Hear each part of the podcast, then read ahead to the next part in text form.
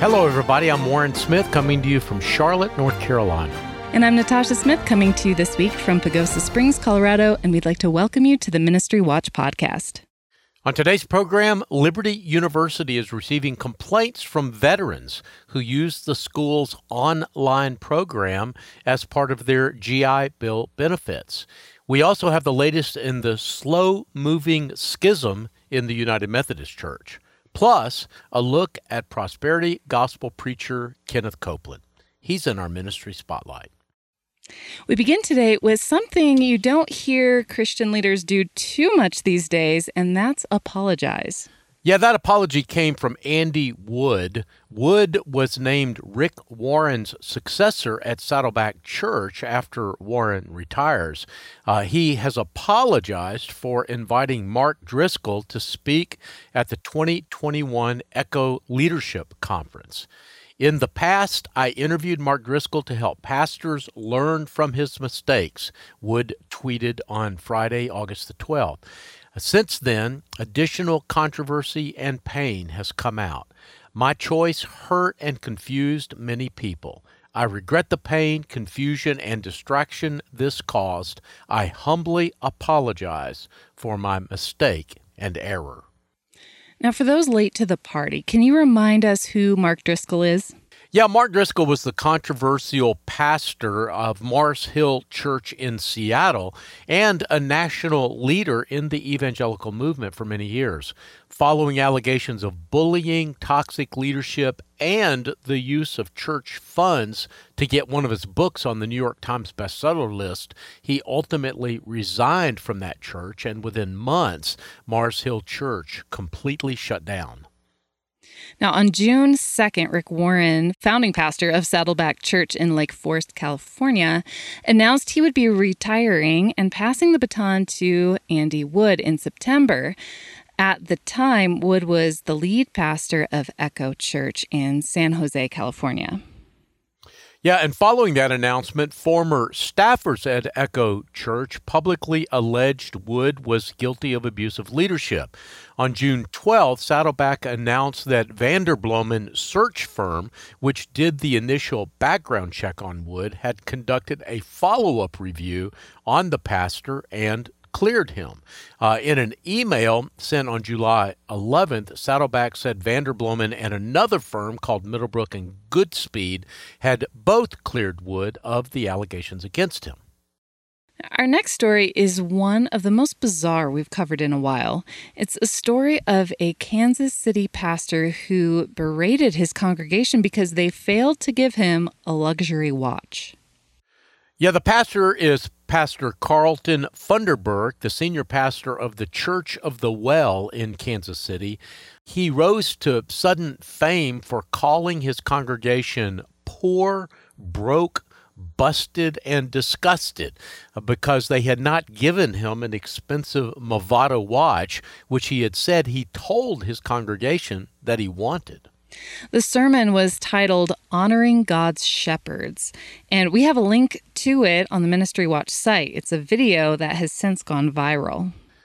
That's right, and it's uh, not known who shot the video, but obviously someone who was at the August 7th service. The video has since been posted on a variety of news sites, not just ours, but on Fox News and many others, and briefly became national news.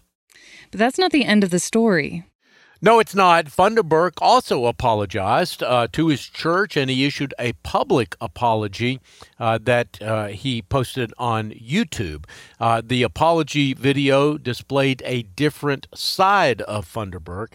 The original video showed him a- in a tailored suit, but his apology video was somewhat less flamboyant. In it, he confessed that his actions and words were inexcusable. These are his words I offer no justification or defense. I deeply regret this moment and solicit your prayers and your forgiveness as we grow forward. Next up, the latest in the slow motion schism taking place in the United Methodist Church. Yeah, 31 United Methodist churches in Western North Carolina are demanding that they be allowed to leave the United Methodist Church, and they've hired a Florida legal firm to push their claim forward. The National Center for Life and Liberty, led by David Gibbs, sent a letter to Bishop Ken Carter, who oversees both the denomination's Western North Carolina and Florida annual conferences, to request that they preserve documents and other communications should a lawsuit be filed. Now, the same firm also sued the Florida Annual Conference on behalf of 100 churches wishing to disaffiliate from the United Methodist Church last month. Yeah, legal action or the threat of legal action represents a new strategy on behalf of churches that want to join the new, more conservative Global Methodist Church, a new denomination launched largely over differing beliefs regarding the ordination and marriage of members who identify as LGBTQ and more broadly on the authority of Scripture generally. A lawyer for the Western North Carolina Annual Conference, which has more than a thousand congregations, responded to uh, that letter saying that it would not comply since the request does not follow the disaffiliation plan that was approved by a special session of the United Methodist Churches General Conference back in 2019. That plan allowed churches to leave the denomination through the end of 2023, and they can take their properties with them after paying two years of apportionments and pension liabilities. Yeah, but for some congregations, that's not soon enough, and the terms were not good enough. And that's why a number of congregations have taken this action of trying to leave early and or filing lawsuits or threatening lawsuits.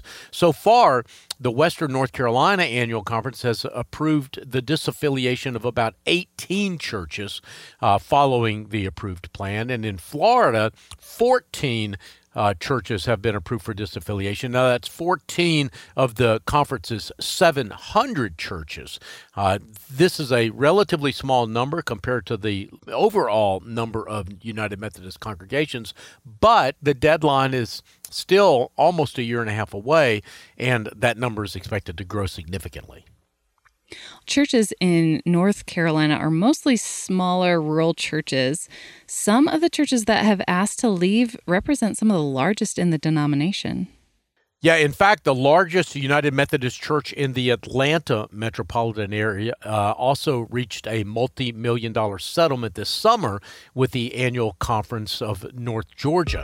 Uh, Mount Bethel United Methodist Church is in Marietta, Georgia, a suburb of Atlanta, and they announced uh, it, their plans to disaffiliate last year pointing to conflict with its bishop over the reassignment of its pastor and the, and I'm quoting now, the over the direction of the United Methodist denomination.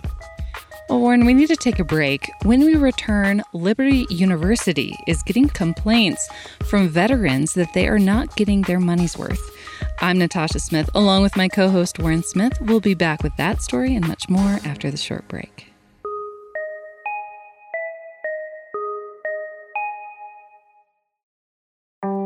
Hello, everyone. I'm Brittany with Save the Storks.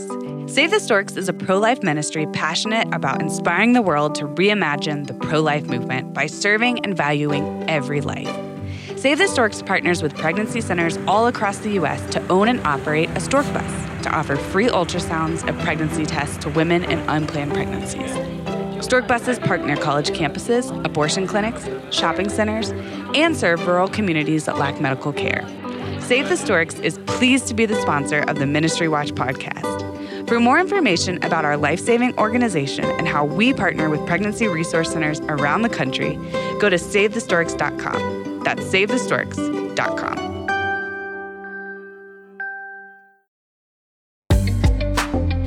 Welcome back. I'm Natasha Smith, along with my co host Warren Smith, and you're listening to the Ministry Watch podcast. Now, up next, the story we promised before the break the story of Liberty University's use of taxpayer funds to educate veterans.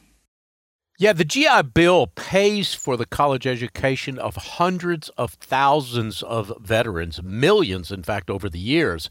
The amount of money is so great and so reliable that many colleges, including a lot of Christian colleges, have customized their online programs to take advantage of this revenue stream from the government.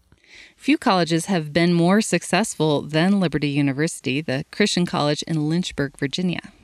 That's right. Fueled uh, by the online program, the university's net assets have grown from about 150 million in 2007 to more than 2.5 billion by 2018. Liberty is the second largest provider of online education after the University of Phoenix, and it's relied on taxpayer funding for tuition revenue for years. Its students received more than $772 million in total aid from the Department of Education by 2017, plus more than $40 million from the Department of Veterans Affairs. Military veterans are such a big market for Liberty University Online that it now has an entire division devoted just to serving them. But a public records request made by an independent blogger and first reported by the news organization ProPublica also shows problems with the program. More than a dozen complaints indicate concerns about the quality of instruction in the online program, as well as failure to honor promises made to students regarding program offerings. Spokesman for Liberty said in a statement that the university is not presently aware of any negative findings by the VA for any of the, those complaints. Uh, the statement went on to say, in several circumstances, including the one referenced in uh, the um, FOI the FOIA response, the VA independently determined the student's complaint to be unfounded and did not request Liberty's review. And I should add that a dozen complaints, when you consider the tens of thousands of people that go through Liberty's program, is a very small number. But keep in mind that these are formal complaints that actually made their way into the Veterans Affairs system. I should also add that in our reporting on Liberty University, we found that while it's true that a huge amount of money is pouring into Liberty through its online program, they've also made huge investments in technology to make it one of the most advanced online programs in the country. But I should also add that it's grown to be enormous. And with that size comes bureaucracy. Uh, and there's no doubt that the school has taken hundreds of millions of dollars in taxpayer dollars over the years. So the school should expect and taxpayers should demand a certain amount of scrutiny from the media and the public. Our next story is an update on one we've been following for a while. Uh, Washington Attorney General Bob Ferguson has filed to dismiss a lawsuit against him from Seattle Pacific University. Yeah, Seattle Pacific is a private school uh, associated with the Free Methodist Church, and the Attorney General was sued by the school. He's arguing that he has not violated the university's constitutional rights because he requested information about its hiring practices. In late July, Ferguson confirmed his office was investigating the university for potential illegal discrimination against people who identify as LGBTQ due to the school's employment policies. Yeah, his announcement came after uh, SPU sued Ferguson, claiming that his probe aims to influence the university in its application and understanding of church teaching. SPU is represented, by the way, by the Becket Fund for Religious Liberty, which is an organization that often uh, tries religious liberty cases that has taken a few all the way to the Supreme Court. A court hearing for this motion is scheduled next month, September 9th. And when we need to take another quick break, when we return our lightning round of ministry news, I'm Natasha Smith with my co host Warren Smith. More in a moment.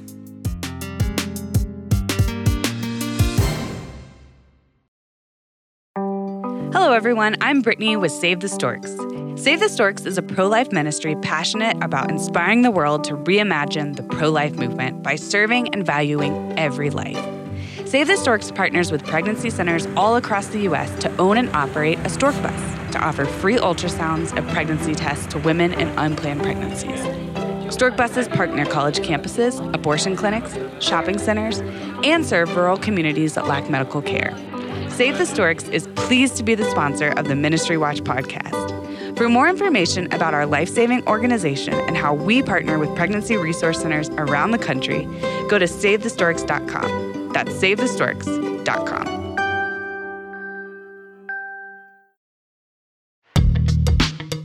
Welcome back. I'm Natasha Smith with my co host Warren Smith, and you're listening to the Ministry Watch podcast. Now, we like to use this last segment as a sort of lightning round of shorter news briefs. What's up first? A conservative group opposed to same sex marriage announced the formation this week of a new Anglican diocese in Australia, triggering an apparent split in the church in that country. Glenn Davies is the former Archbishop of Sydney in the Anglican Church of Australia, and he was appointed as Bishop of the new diocese. He said that the formation of this new group was necessary, but nonetheless sad. In fact, he told The Guardian if the leadership would repent and turn back to the teachings of the Bible, we wouldn't need the Diocese of the Southern Cross. I'd shut it down and come back.